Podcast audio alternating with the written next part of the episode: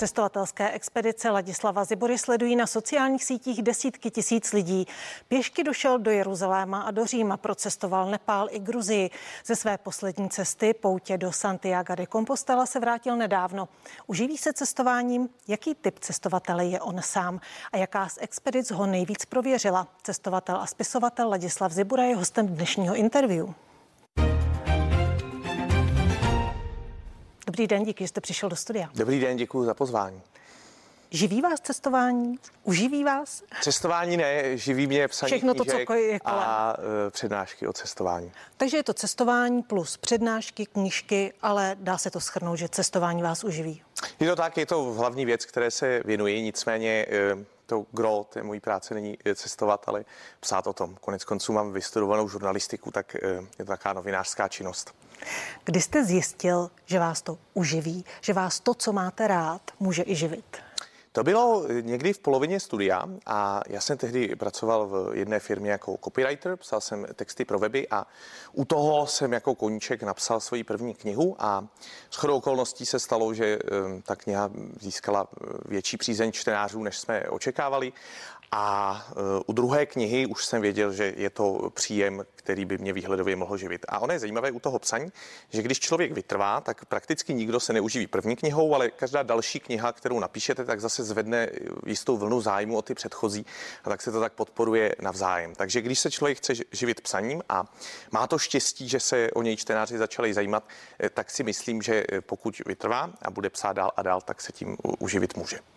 Stalo se vám, že jste někdy prostě nechtěl někam jet, že se vám nechtělo, tak jako se člověku nechce občas do práce. A musel jste?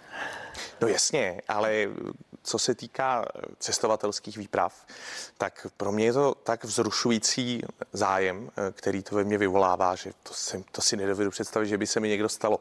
Dokonce já, i když jedu na přednášku, teď jedu třeba v pondělí do Předova, tak se na to těším. Já mám rád cestování jako fenomén a nejenom cestování do těch cizích krajů, ale i cestování po Česku. Nestrácíte kvůli tomu, že vás vlastně to cestování a všechno to kolem živí, nestrácíte určitou svobodu, protože cestování má asi většina lidí spojená s určitou svobodou.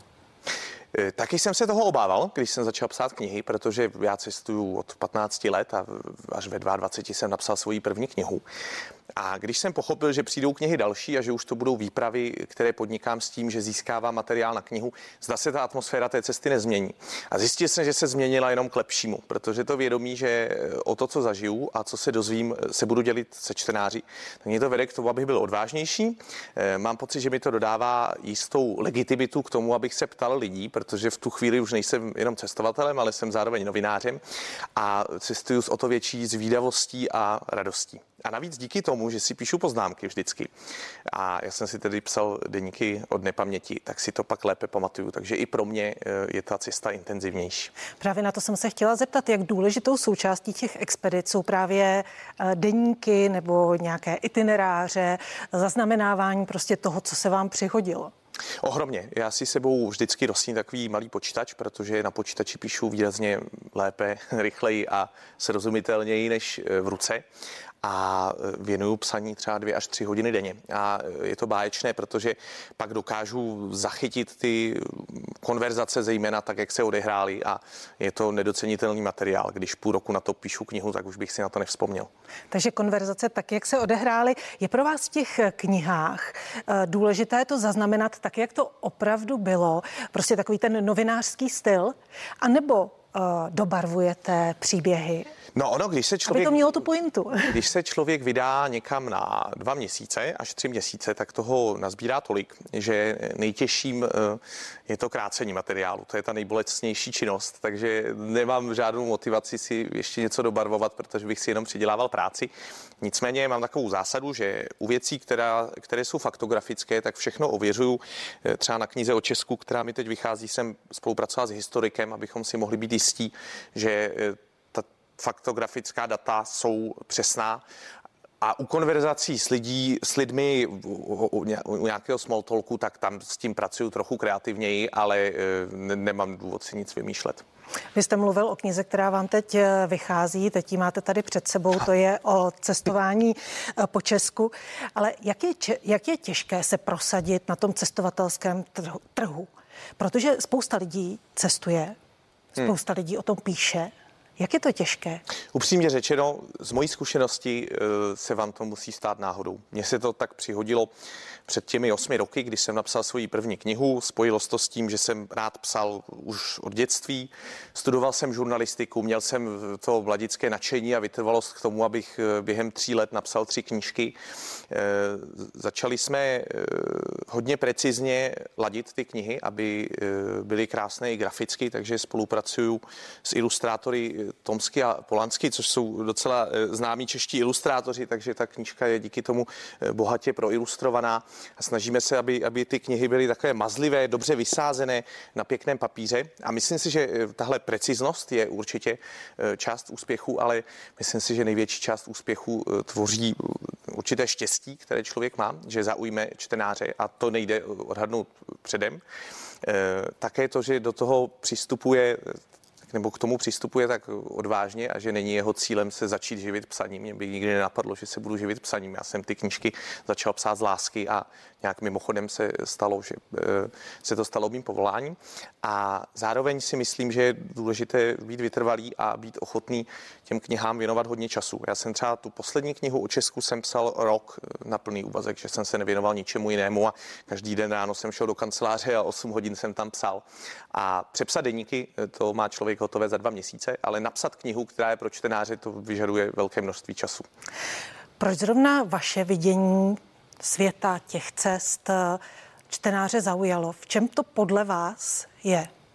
Eh, já třeba znám spoustu knih, eh, které eh, cestopisů českých, které mi přijdou úplně skvělé a nerozumím tomu, proč si nezískali větší přízeň čtenářů. Je to například Viktorka Hlaváčková napsala úplně úžasnou knihu Hory a nekonečno.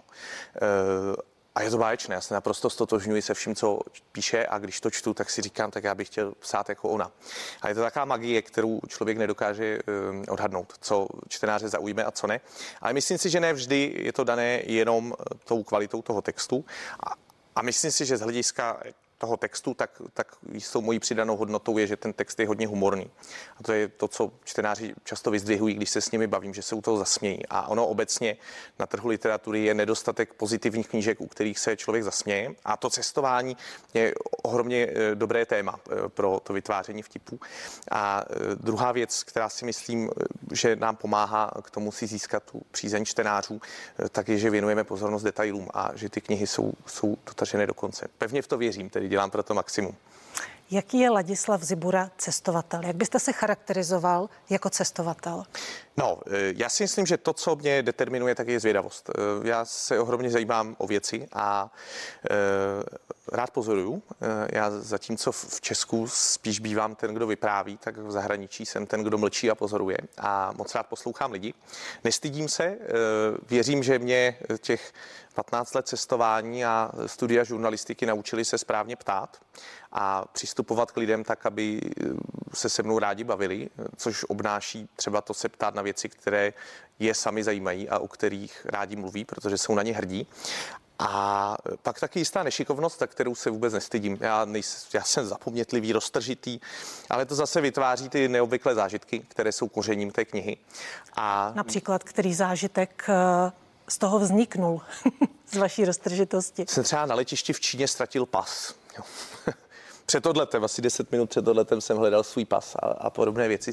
Neustále se ztrácím někde, ale já to vnímám jako součást eh, té cesty. Eh, a podle mě by člověk měl těžit z toho, jaký je, protože je docela těžké se změnit. A tak eh, vlastně jsem si oblíbil sebe, který je čas, často někde jako v nesnázích, protože zase něco pokazil nebo někde něco zapomněl ale uh, ono to je uh, dobrodružnější k tomuto cestování. A navíc uh, cestuju za lidmi. Uh, já si myslím, že se lidi dělí na, na dva druhy. Uh, jeden druh lidí miluje přírodu a hory a samotu a druhý druh lidí miluje lidi a společnost. A já miluju ty lidi a tu společnost. A tak mě těší trávit čas místními a zcela cíleně si vybírám země, kde vím, že si s těmi místními můžu pobavit, což jsou zejména země směrem na východ, protože tam lidé nejsou tak zaneprázdnění a mají čas se s vámi bavit.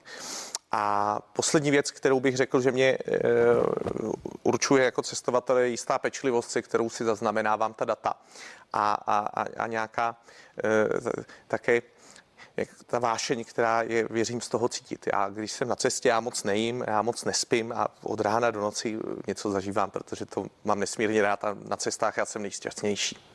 Mým dnešním hostem je cestovatel a spisovatel Ladislav Zibura.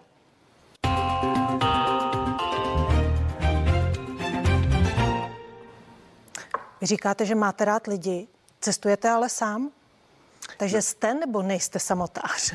No právě to je na tom nejbáječnější, že když člověk cestuje sám a je společenský, tak namísto toho, aby se bavil s tím druhým člověkem, se kterým na tu cestu vyrazil, tak se baví s těmi místními. A jak je to absolutně cest... záměrné. Hmm, je to tak. A já jsem zkoušel cestovat s jinými lidmi, ale ta dynamika se změní. Bavíte se víc spolu, méně si všímáte toho světa kolem a jste stydlivější.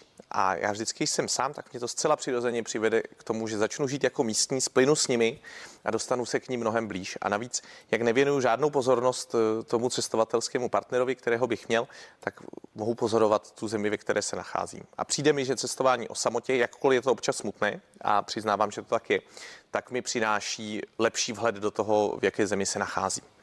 Co je na nich smutné na tom cestování, když člověk cestuje sám, že se nemůže o ty zážitky s někým podělit v tu chvíli a to potom přenášíte až do té knížky? Ale vede, vede, to, vede to samozřejmě k jisté melancholii, kterou člověk zažívá, když usí, já moc rád třeba spím na historických místech, to je můj velký koníček, že místa spojená s nějakými událostmi, tak se tam vydám a Občas se pokusím tu historickou událost třeba zrekonstruovat, tak teď jsem, abych dal příklad, když jsem byl na Šumavě a zajímal jsem se o příběh převaděče Josefa Hasila, kterému se říkalo král Šumavy, tak jsem si o půlnoci zkusil e, pod mě podle kompasu tu hranici překročit. No a když cestujete s někým, tak je hezké, že pak si můžete ve dvě ráno sednout na pivo a zrekapitulovat to a když cestujete sama, tak si tak lehnete tam někam v lese do spacáků a, a nemáte s kým to sdílet. Ale zase tohle puzení k tomuto sdílet, tak mě vede k tomu, že si to pak zaznamenám do těch denníků. Jak se projevila vaše, vaše roztržitost? Přešel z té hranici a tu správnou? Ne, úplně beznadějně jsem se ztratil. Eh, je to mnohem náročnější, než by se mohlo zdát. Eh, co zažíváte na těch cestách jiného než běžní turisté? Je to jo. právě ten kontakt s těmi lidmi, nebo? Já si myslím, že jsem taky běžný turista. Já, Považujete se za běžného jasně, turistu? Tak, turista je každý člověk, který navštěvuje nějakou zemi na krátký čas, podle mě. A e, dokud v nějaké zemi nežiju roky, tak jsem turista. Ale věřím, že jsem zvídavý turista, že se snažím si o těch zemích předem něco zjistit. Hodně se vyptává místních a e, mě třeba za stolik nezajímá místní gastronomie, protože vím, že do indické restaurace si můžu zajít i v Praze, ale... A to většinu cestovatelů zajímá. No, jako tak nejezdím konzumovat na nějaká místa, jezdím tam spíš zažívat, ale jinak jsem turista jako kdokoliv jiný. Ale nedá se dobře zblížit právě u konzumace? No Ať to je jasné, to zase, pití? když mám příležitost pojíst eh, někde s někým, tak to udělám moc rád, ale abych se vydával 50 kilometrů za vyhlášenou restaurací. Eh, to nedělám. Ale eh, myslím si, že mě pochopitelně zajímá to téma turismu a jeho udržitelnosti a myslím si, že ten druh turismu, kterému se věnuje, a to je turismus do regionu a na odlehlejší, méně známá místa, tak to je budoucnost turismu, protože eh, všichni víme, že když přijedeme do Barcelony, tak už se s místními neseznámíme, protože místním jsou turisté spíš na obtíž, eh, že ten zážitek bude postrádat na autenticitě, protože eh, už to město je hodně přizpůsobené turistům. A pokud chceme načerpat určitou atmosféru té země, tak, tak je lepší vyjet na ten venkov, kde najednou zjistíme, že se s námi lidé chtějí bavit a že jsou srdečnější. Ale nez, nezničí se tím ta místa? No, přestanou, přestanou být uh, taková, jaká byla. Začnou se, se stávat turistickými. Oni se lidé tak? nikdy nebudou ve velkém vydávat eh, do odlehlé vesnice eh, na jihu Španělska, kam trvá 8 hodin dostat se autobusem. Tím jsem si jistý.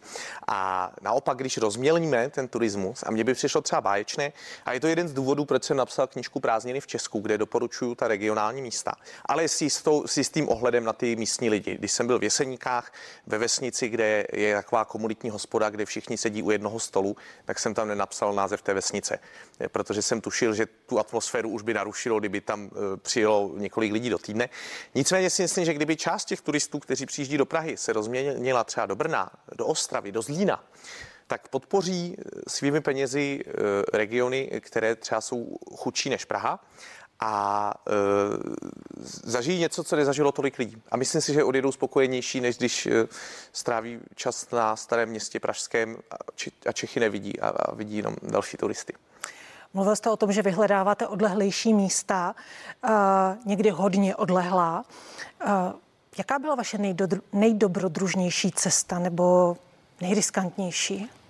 Tak to by, já za rizikem úplně se nehoním a naopak vyhledávám spíš bezpečnost na cestách. Nicméně jednoznačně nejdobrodružnější bylo, když jsem, když jsem prošel pěšky eh, polovinu Nepálu a, a pak jsem odletěl do Číny a prošel jsem pěšky tisíc kilometrů v Číně, což je že země, kde nerozumíte vůbec nikomu, dokonce i ten znakový jazyk je odlišný než u nás a e, nerozumíte s nápisům. Ta kultura je tak odlišná, že nechápete, co se kolem vás děje a jenom tak putujete. Tak e, to bylo... A jak potom navazujete kontakt s těmi lidmi? jenom v rovině úsměvů. Ale je to zajímavé, že... Z toho se pak těžko píše kniha, ne? No ale tak právě tohle může být zajímavé. Jaké to je být sám mezi lidmi, kterým člověk nerozumí a komunikovat s nimi jenom v rovině té lidskosti a té empatie. A ono vás to přivede k zamýšlení, zda někdy těmi slovy neplýtváme. Zda nestačí se spolu usmát a vypít si spolu čaj. Kde jste narazil, když mluvíme o těch lidech, na nejotevřenější lidi? Upřímně, se... úplně všude, kam jsem přijel. Já si myslím, že se dá naučit bavit s lidmi takovým způsobem, aby se s vámi lidmi chtěli, lidé chtěli bavit. A... Takže máte nějakou metodu, jakým způsobem eh, prostě s nimi komunikovat, abyste je právě přinutil v uvozovkách k té komunikaci? Já nikoho nutit ne, nechci. Eh, říkám v uvozovkách. Naopak základem, základem eh, no tak metody eh, bavění, se na tu metodu, se s no. lidmi je poznat, kdo má čas a kdo si s vámi chce povídat. A mě to překvapilo, když jsem jel po Česku, tak jsem se trochu obával, zda to bude fungovat stejně dobře jako v zahraničí, ale zjistil jsem, že když jsem přijížděl do českých vesnic, zajímal jsem se o, něč, o něco místního, na co jsou ti místní hrdí. už z dálky jsem se usmíval a nechával jsem lidem nějaký jejich osobní prostor, aby se jim z té konverzace eh, dobře odcházelo, tak eh, se lidi okamžitě rozmluvili, zvali mě k sobě domů na Turka a byli polichoceni tím, že, eh, že, se, že se o to jejich místo zajímám. A tyhle ty small talky, to prohození pár vět navíc, to je můj celoživotní koníček. A těší mě se bavit s lidmi na čerpacích stanicích, těší mě se bavit s lidmi v sauně a kdekoliv. A, a myslím si, že když je člověk taktní, tak se toho ohromně moc dozví. Bavili jsme se o lidech, kteří jsou nejotevřenější. Jaká kultura vám byla třeba nejbližší, nejsympatičtější? Uh, no, to je, to, je, to je strašlivě těžké říct, protože když vyberete to jedno nej, tak ostatní místa už jsou jenom skoro tak dobrá. A Aha. já se snažím spíš těmi svými cestami sbírat takovou mozaiku toho, jak se žije lidem uh, v různých koutech světa a od každého národa se něco naučit.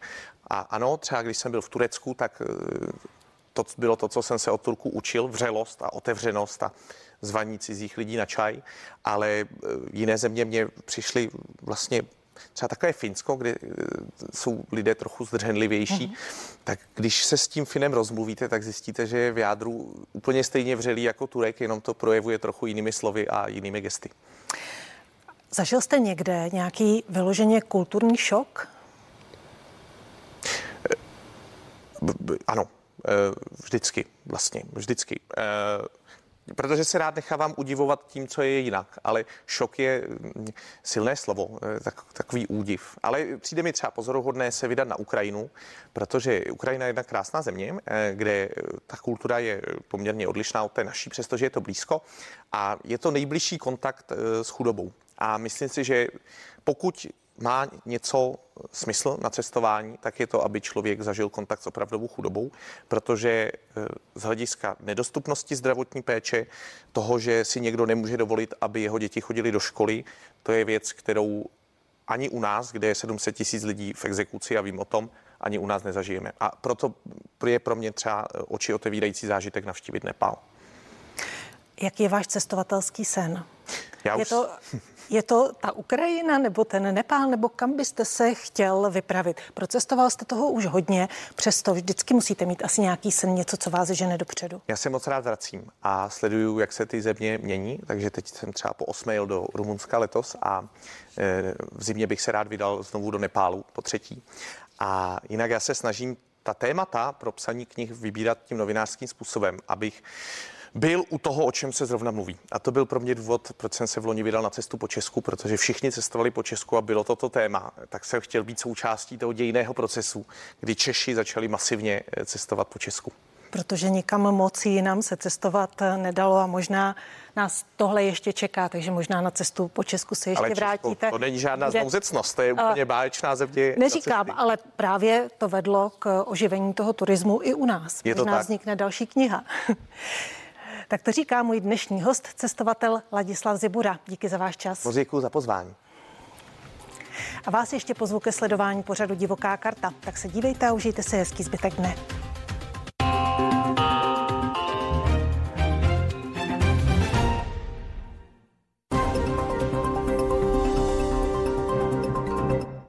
I v té nejmenší výzce můžeme být svědky